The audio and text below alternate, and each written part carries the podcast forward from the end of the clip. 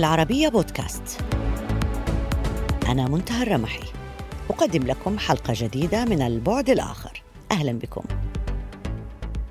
أقسم بالله العظيم أن أراقب الله في مهنتي وأن أصون حياة الإنسان في كافة أدوارها في كل الظروف والأحوال.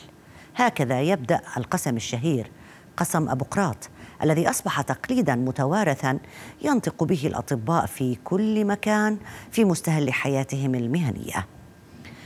تتغير صيغة القسم قليلا لتراعي اختلاف الدين أو اللغة أو المجتمع ولكن القيمة الأخلاقية وراءها تظل ثابتة. منذ زمن ابوقراط في القرن الرابع قبل الميلاد وحتى اليوم فالمهنة التي اعتبرها القدماء مقدسة ما زالت إلى اليوم تحظى بهالة أخلاقية لأنها تتعلق بحياة البشر وبصحتهم. في العام الأخير ومع السباق العالمي للوصول إلى لقاح كوفيد 19 وإنفاق مليارات الدولارات على أبحاث هذا اللقاح أصبح هناك معضلة أخلاقية مرتبطة بصناعته وأولويات توزيعه على الأشخاص والدول حول العالم. منظمة الصحة العالمية أدركت خطورة هذه المعضلة وهي تطلق مبادرة كوفاكس للتوزيع العادل للقاح تحت شعار لن ينعم أحد بالأمان ما لم ينعم به الجميع ولكن حتى الآن ما زال التساؤل حول عدالة التوزيع حول العالم هو الهاجس الأمر الذي دفع مجلة Foreign Affairs الأمريكية لأن تدعو الدول الغنية لمشاركة اللقاح مع الآخرين قبل فوات الأوان. أما واشنطن بوست فقد نشرت تقريرا صادما يحذر من أن البلدان الفقيرة ستظل بلا لقاح حتى عام 2024 إذا استمر الوضع الحالي. حول هذا الموضوع اسمحوا لي أن أرحب بضيفتي الدكتورة رنا الحجي مديرة إدارة البرامج بمنظمة الصحة العالمية. أرحب بك معنا دكتورة رنا أهلا وسهلا. أهلا بك. 2024 هل هذا معقول؟ هل يمكن أصلا أن تظل جائحة كورونا حتى هذا التاريخ؟ وهل يمكن أن تظل على الأقل في الدول الفقيرة حتى هذا التاريخ برأيك؟ اولا مساء الخير وشكرا على المتابعة. طبعا هذا موضوع هلأ بيشغل الجميع. آه، بعتقد آه، يعني في عدة أمور يمكن لازم نوضحها. بالأول موضوع ال 24 طبعا مش حيكون مزبوط يعني الحمد لله. نحن هلا آه، بشهر 3 مارس 2021 آه، عندنا بالمنطقة من أصل 22 دولة آه، في المنطقة منطقة الشرق المتوسط. نحن هلا حاليا عندنا 20 دولة تقريبا وصلنا اللقاحات وابتدت التلقيح. يعني بس دولتين لحد الوقت الحالي ما ابتدوا مفروض من من هلا لآخر شهر ثلاثة يكونوا الكل ابتدوا يلقحوا إن شاء الله. فهي 2024 بالنسبة للقاحات آه، كان توقع آه، مش مزبوط آه، وطبعا كان في تخوف كبير من تأخر وصول اللقاحات إلى الدول المحدودة الدخل ولكن المجهود العالمي صراحة التضافر العالمي ومرفق الكوفاكس اللي هو عبارة عن شراكة بين منظمة الصحة العالمية بين جافي وبين سيبي يعني عدة مؤسسات عالمية هي اللي قدرت تأمن وصول اللقاحات بشكل عادل قدر الإمكان لكل الدول اللي هي بحاجة له.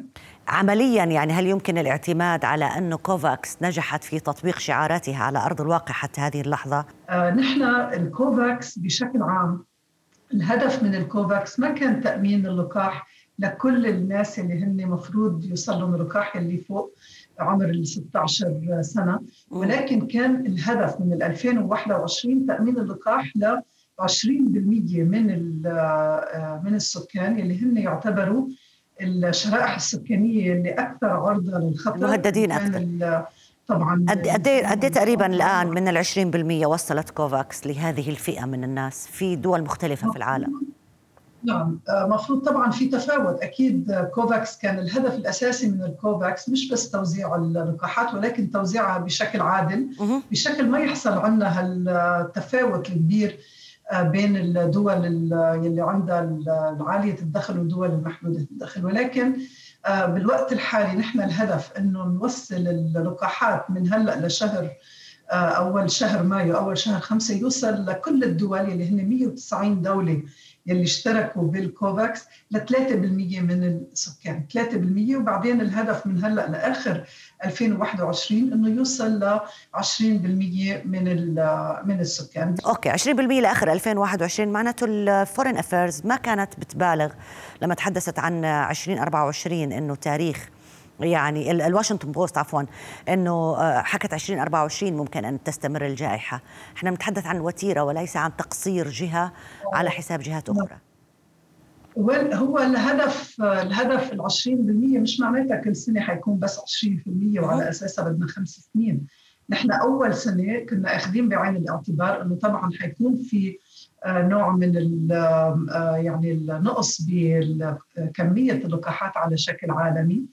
وكمان القدرة الإنتاجية للقاحات حتكون محدودة أول سنة طبعا لأنه نحن بنفس الوقت يعني مثل ما بيقولوا نحن عم بنعمر الطيارة وعم بنحاول نطير فيها بنفس الوقت بنفس الوقت هلأ عم بيكون ماشي الإجراءات اللي هي إعطاء الترخيص اللقاحات اللي عم عم بيصير عم بيتم ترخيصها مم. واحد ورا الثاني ومثل ما بتعرفي حضرتك نحن بنعتمد كثير على مش بس فعاليه اللقاحات ولكن سلامة اللقاح وهذا موضوع بيتطلب جدية جدا بالمراجعة ومراجعة عدد كم هائل من الوثائق. فنحن بنفس الوقت عم نعمل المراجعات والترخيص وكل الإجراءات القانونية لأنه في إجراءات كثير لازم كانت تكون موجودة قبل ما قبل ما الشركات تبتدي إنها تعمل شحن تشحن اللقاحات للدول. بدل ما هيدا كل هيدي المتطلبات صارت موجودة ما بدنا بعد خمس سنين لنرجع نكفي تلقيح بقية السكان سو تمام إلا إذا صار في لا سمح الله أي شيء سلبي أو خطأ مثل ما الضجة التي أثيرت حول أسترازينيكا في الأيام القليلة الماضية. يعني هذا بخليكم ترجعوا مرة ثانية تعيدوا قراءة هذه الملفات والتفكير في إمكانية التوزيع وطريقتها؟ يا طبعا نحن موضوع متابعة العوارض الجانبية هي من أهم الأسس يلي تبنى عليها حتى الأنظمة التلقيح بشكل عام هذا مش نحن بس هلأ عم نبتدع هذا النظام مع لقاح الكوفيد يعني كل اللقاحات يلي طبعا كلياتنا وكل أولادنا أخذوها على مدى سنين هذه اللقاحات بتعتمد على نظام متابعة كثير دقيق خاصة ترصد العوارض الجانبية. ومشان هيك نحن بنطلب من الدول إنه يكون عندها أنظمة لمتابعة العوارض الجانبية وتكون أنظمة يعني متينة. آه، طبعا دول هلأ بي يعني آه، آه، بوقت الكوفيد انتبهت لأهمية هذه الأنظمة وعم بيتم تقويتها. بالمنطقة عندنا هون صرنا هلأ ملقحين تقريبا فوق ال فوق ال 20 مليون يعني بدك تعتبري.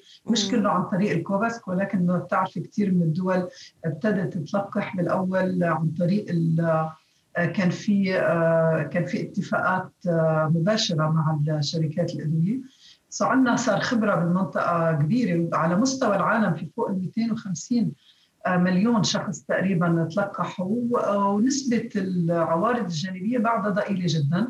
طبعا العوارض اللي صارت موضوع الجلطات الدموية اللي صارت آه، آه، بأوروبا وعلى اساسها بعضهم وقفوا كمان من من المواضيع اللي عم بيتابعوها مثل ما بتعرفوا أكيد امبارح إيه؟ اجتمعت لجنة الأدوية الأوروبية ال EMA وبحثت الوثائق وقرروا إنه ما في لحد هلأ دواعي للقلق. طبعا مثل ما بتعرفي بتعرفي دكتورة رنا أصلا كل الموضوع الكورونا كوفيد 19 كان في عليه آه، كثير تساؤلات مش مش علمية مش طبية. أنا بتحدث عن المستوى الشعبي مستوى الناس كيف تتعامل معه حتى فكرة اللقاح ما زال هناك أناس يتخوفون منها بشكل كبير.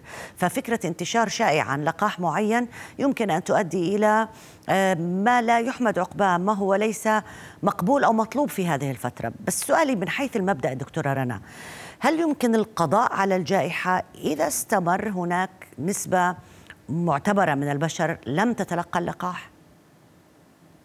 هيدا هيدا السؤال لسه آه، بعد ما بنقدر نجاوب عليه بشكل تام. ولكن م.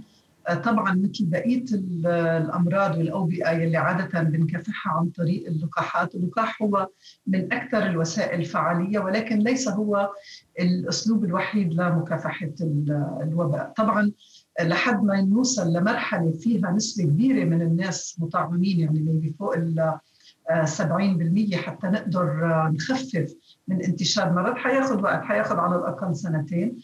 بهذا الوقت ممكن تحصل تغيرات ثانية مثل ما مثل ما شفتي هلأ مثلا الفيروس نفسه عم بيصير في تحورات وهذا الشيء منتظر مع ال vacci مع ال viruses بشكل عام. على طول بيصير مع الوقت ومع انتقالها حيصير في تحورات.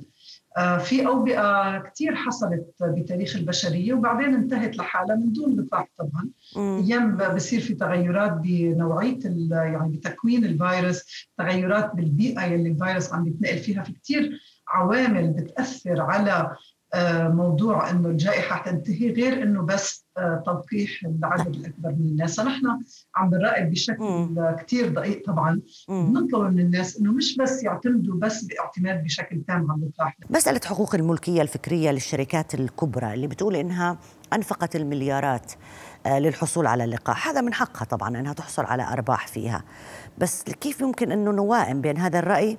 وبين العامل الإنساني المتعلق باللقاح أنه لازم كل البشر مهما كان فقير أو غني يحصل على اللقاح وبين العامل العملي والطبي أيضا في مسألة اللقاح لمكافحة الوباء. نعم هذا موضوع طبعا حساس جدا ولكن هو مش موضوع جديد. يعني نحن نفس نفس المشكل كمان حصل مع أوبئة ثانية. مثلا يعني بذكر منه اللي كنت أنا بعد لسه ببداية مهنتي الطبية لما ابتدى جائحة الايدز بالعالم كانت جائحة مخيفه جدا وكمان كان في نوع من التخوف الكبير من انتشارها ولما طلع لما طلع بالأول الأدوية اللي لمكافحة مرض الايدز كمان كان في نفس الموضوع. ولكن دائما في حلول ثانية يعني بعض الشركات بتقبل بعد فترة إنه يعني تتنازل عن بعض حقوق الملكية الفكرية. ولكن في طرق ثانية يعني مشان هيك عندنا فكرة الكوفاكس، فكرة الكوفاكس كانت للتغلب على هذه العوائق اللي ممكن تؤدي إنه بس نوع من سيطره بعض الدول أو بعض الشركات على السوق العالمية، طبعا وجود عدة شركات هو دليل يعني دليل حسن لأنه هذا بيساعد على يعني خلق نوع من المنافسة بالسوق اللي هي طبعا مفيدة لأنه بتؤدي لانخفاض الأسعار آه، بس آه، كمان التعاون الدولي مثل ما طلع الأمين العام مثل ما طلع المدير العام لمنظمة الصحة وطلبوا آه، تقريبا يعني في نوع من الاسترجاع للدول بشكل عالم إنه عام إنه تتضامن عالميا وتفكر ببقيه الدول مش بس بتأمين اللقاحات لسكانها فقط ومثل ما قلتي بالأول إيه. يعني الموضوع آه، إنه يلي نحن نقول no one is safe until everyone is safe ما ما في أحد لن يكون الجميع امنا حتى يكون كل واحد امن كل واحد امن صحيح. هذا موضوع و... مش مجرد. ومعك حق. يعني هي هي النقطة الأهم في موضوع مكافحة هذه الجائحة. آه بس برجع مرة ثانية وبدي منك تأكيد دكتورة. حتى الآن 52 مليون شخص تطعموا على مستوى العالم. إحنا بنحكي عن 7 مليارات بني آدم. هل نتصور إنه هذا ممكن يكون آه، ممكن إنه يحصل مع هذه الوتيرة مع نهاية 2021 2022 حتى. آه، نهاية الجائحة قصدك؟ نهاية الت... عمليات التلقيح وتوزيع اللقاحات. هلأ نهاية الجائحة بيعتمد زي ما حكيتي حضرتك على التحورات وعلى أشياء أخرى غير اللقاح بس. أنا أنا بعتقد حتى يعني هو صعب صراحة نجزم ولكن في دلائل كثير دلائل خير إنه طبعا نسبة اللقاحات اللي حتوصل للدول حتى عن طريق الكوفاكس على الأغلب حتكون أكثر من 20% ولكن نحن حطينا كهدف 20% لهيدي السنة الحالية 2021 وإن شاء الله مع مع كمان ترخيص عدد أكبر من اللقاحات. يعني لسه الأسبوع الماضي ترخص مثلا لقاح الجانسون صح. عن طريق منظمة الصحة وغيرهم. آه كل أسبوع أو أسبوعين عم بيطلع عنا لقاح جديد. سو آه هيدي كل هيدي العوامل مع بعضها. زيادة عدد اللقاحات آه زيادة القدرة الإنتاجية للشركات. أنا بيتهيألي من هلأ لآخر 2022 حنكون قطعنا شوط كبير. ما فيني أقول لك بالضبط هلأ قد إيه ولكن بعتقد حيكون قسم كبير من السكان العالم اللي لازم يكونوا يتلقحوا حيكونوا يتلقحوا. إن شاء الله لأنه التبعات هي ليست صحية وإنسانية فقط اقتصادية على مستوى العالم. بالحقيقة كوارث ما ما عاشرناها سابقا من اللي بيحصل مع جائحة كورونا. دكتور رنا الحجي مديرة إدارة البرامج بمنظمة الصحة العالمية. ألف شكر لك على المشاركة معنا. شكرا جزيلا. حقوق الملكية الفكرية هي التي تحكم سيطرة الشركات المصنعة للقاحات لكوفيد 19 على عمليات التصنيع. الشركات طبعا من حقها في أن تحصل على أرباح مقابل ما استثمرته في الأبحاث. ولكن القضاء على الجائحة لن يكون متاحا إلا إذا جرى التوسع بشكل كامل في توزيع اللقاحات في جميع أنحاء العالم. فهل يمكن أن يكون الحل في نقل التكنولوجيا وفتح خطوط للإنتاج في دول نامية لديها بنية أساسية طبية وصناعية جيدة. حول هذا الموضوع اسمحوا لي أن أرحب بضيفي من عمان الدكتور فراس الهواري رئيس المركز الوطني لمكافحة الأوبئة في الأردن. أهلا بك معنا دكتور فراس. خليني أبدأ معك دكتور من الناحية العملية. ما احتمالات أن يتطور الفيروس بشكل يجعله يبطل من مفعول اللقاحات إذا ما استمر ينتشر في دول العالم واقتصر تلقي اللقاح على الدول القادرة فقط. يعني إحنا لسه ما حكينا عن إفريقيا ما حكينا عن الدول الفقيرة المعدمة في موضوع اللقاحات لأنه ربما الأرقام اللي منها أرقام غير غير كبيرة يعني ولم تكن مثل أرقام أوروبا وأمريكا. بالتأكيد هذا هو السؤال المهم. آه، اليوم هذه الأزمة أثبتت أنه لا يمكن أن تنجح دولة واحدة بدون نجاح آه، دول العالم أجمع وخاصة الدول المحيطة بها. آه، لأنه بسبب هذه التحورات ومهما قامت هذه الدول اليوم بإعطاء شعوبها المطاعيم دخول فرد واحد بنسخة متحورة من هذه من هذا الفيروس إلى هذه الدولة سيؤدي إلى إغلاقها مرة أخرى. واليوم نرى بوضوح أن آه، فرضية ونظرية المناعة المجتمعية آه، عن طريق أخذ العدوى المباشره قد سقطت وبشكل كبير وهذا ما نراه في البرازيل على سبيل المثال عندما أصيبت مدن أكثر بنسبة أكثر من 75%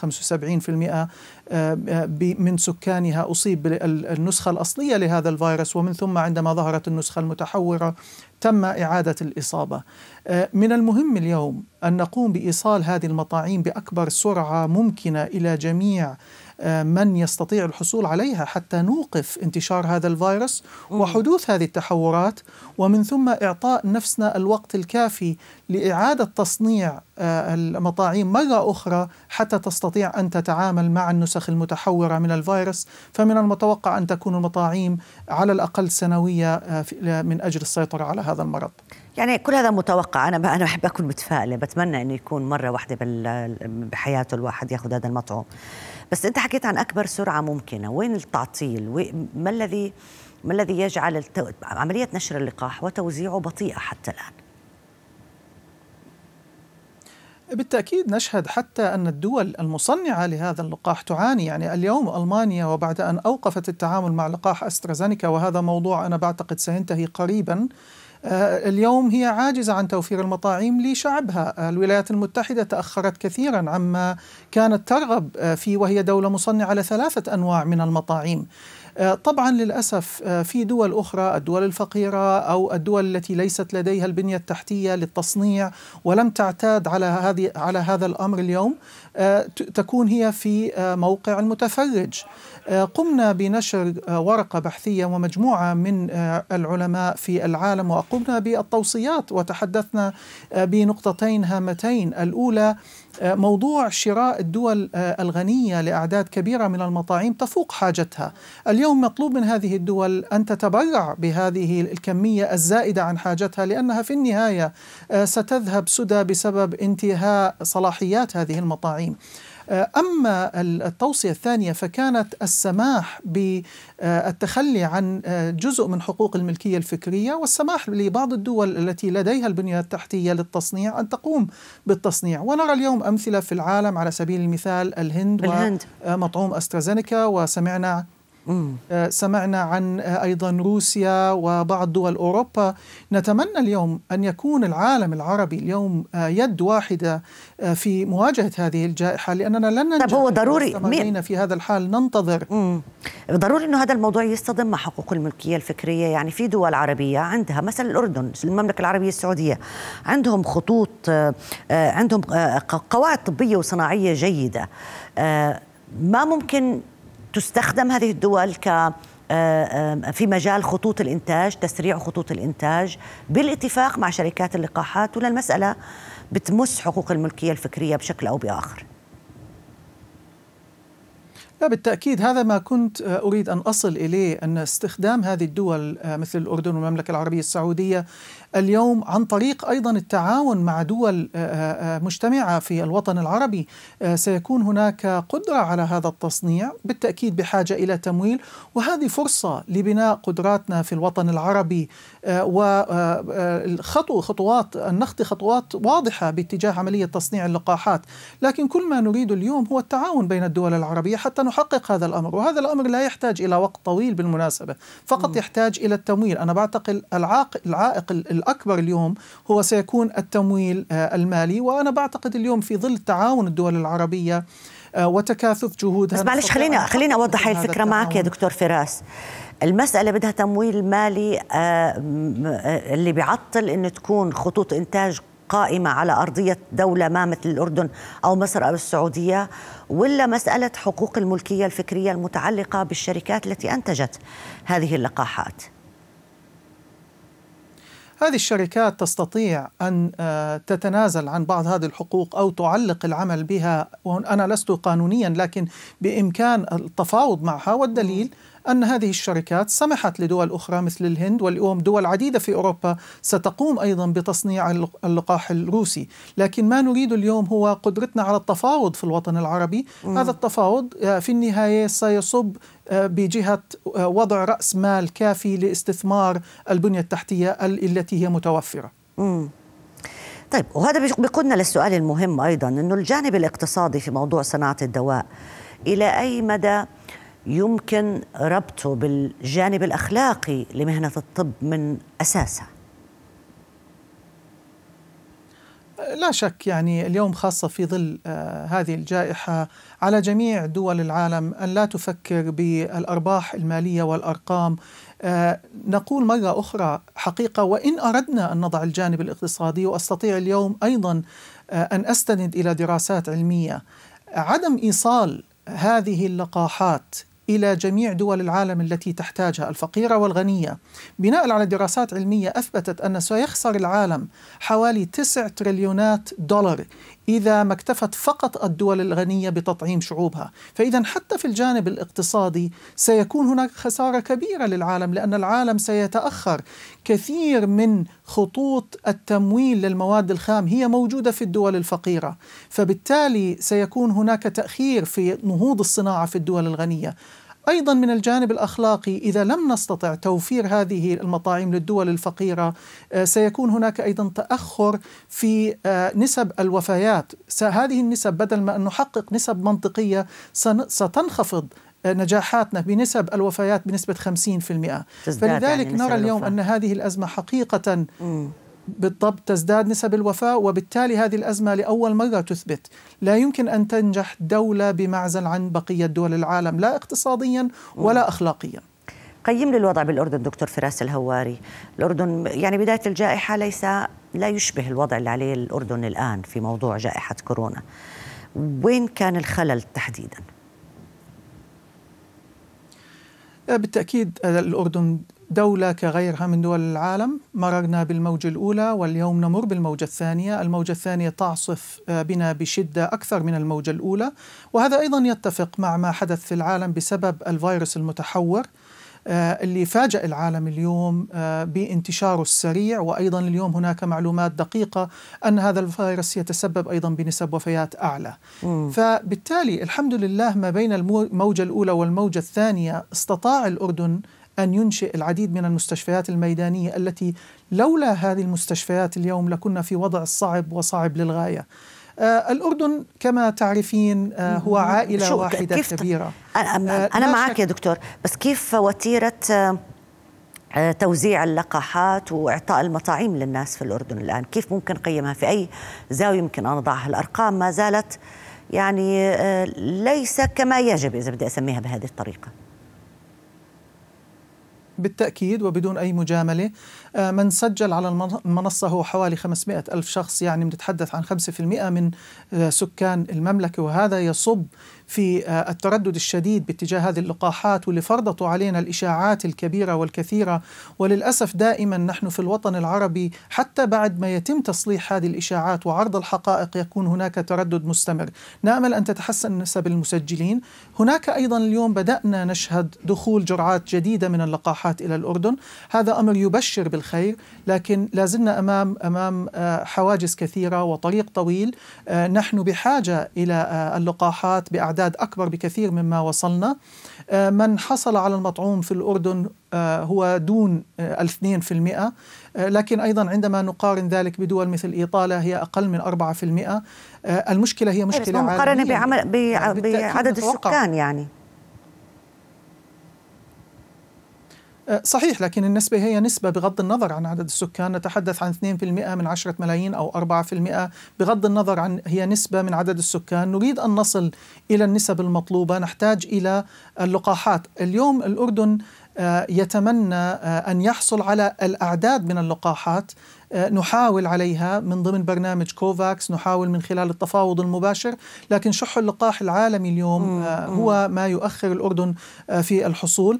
لكن أتمنى اليوم وأتوجه إلى جميع دولنا العربية وأخوتنا في الدول العربية أن نتذكر اليوم أن نجاحنا هو نجاح الجميع. يجب صحيح. أن ينجح الأردن وحتى تنجح المنظومة العربية ككل. مش بس المنظومة العربية بنجح العالم. إذا نجح الأردن. يعني هلا إسرائيل نجحت في مسألة إعطاء اللقاحات آه، رح تأثر على فلسطين إذا كان ما عندهم لقاحات وعلى الأردن وعلى أي مكان. إحنا بنحكي عن شيء عالمي وعشان هيك بنحكي دائما يا دكتور عن تعزيز مسألة فتح خطوط إنتاج جديدة ربما في دول لها قواعد وبنى تحتية تساعد في ذلك. شكرا جزيلا لك على المشاركة معنا دكتور فراس الهواري. ما بعرف إذا عندك كلمة أخيرة لأنه انتهى وقت البرنامج حتى هذه اللحظة. آه، ولنا لقاءات أكيد الكلمة الأخيرة أنه أكيد. الكلمة الأخيرة يجب أن نستغل هذه الجائحة آه، حتى نحسن من أنفسنا وحتى لا نبقى مرة أخرى آه، متفرجين. هذا درس لنا للأيام أيوة. القادمة. لن تكون أول وآخر جائحة وإن شاء الله الأيام القادمة تكون أفضل بإذن الله. إن شاء الله. يا رب تكون آخر جائحة. دكتور فراس الهواري رئيس المركز الوطني لمكافحة الأوبئة بالأردن. ألف شكر لك على المشاركة معنا. شكرا جزيلا. ومشاهدينا الكرام بهذا انتهت هذه الحلقة من البعد الآخر. إلى اللقاء.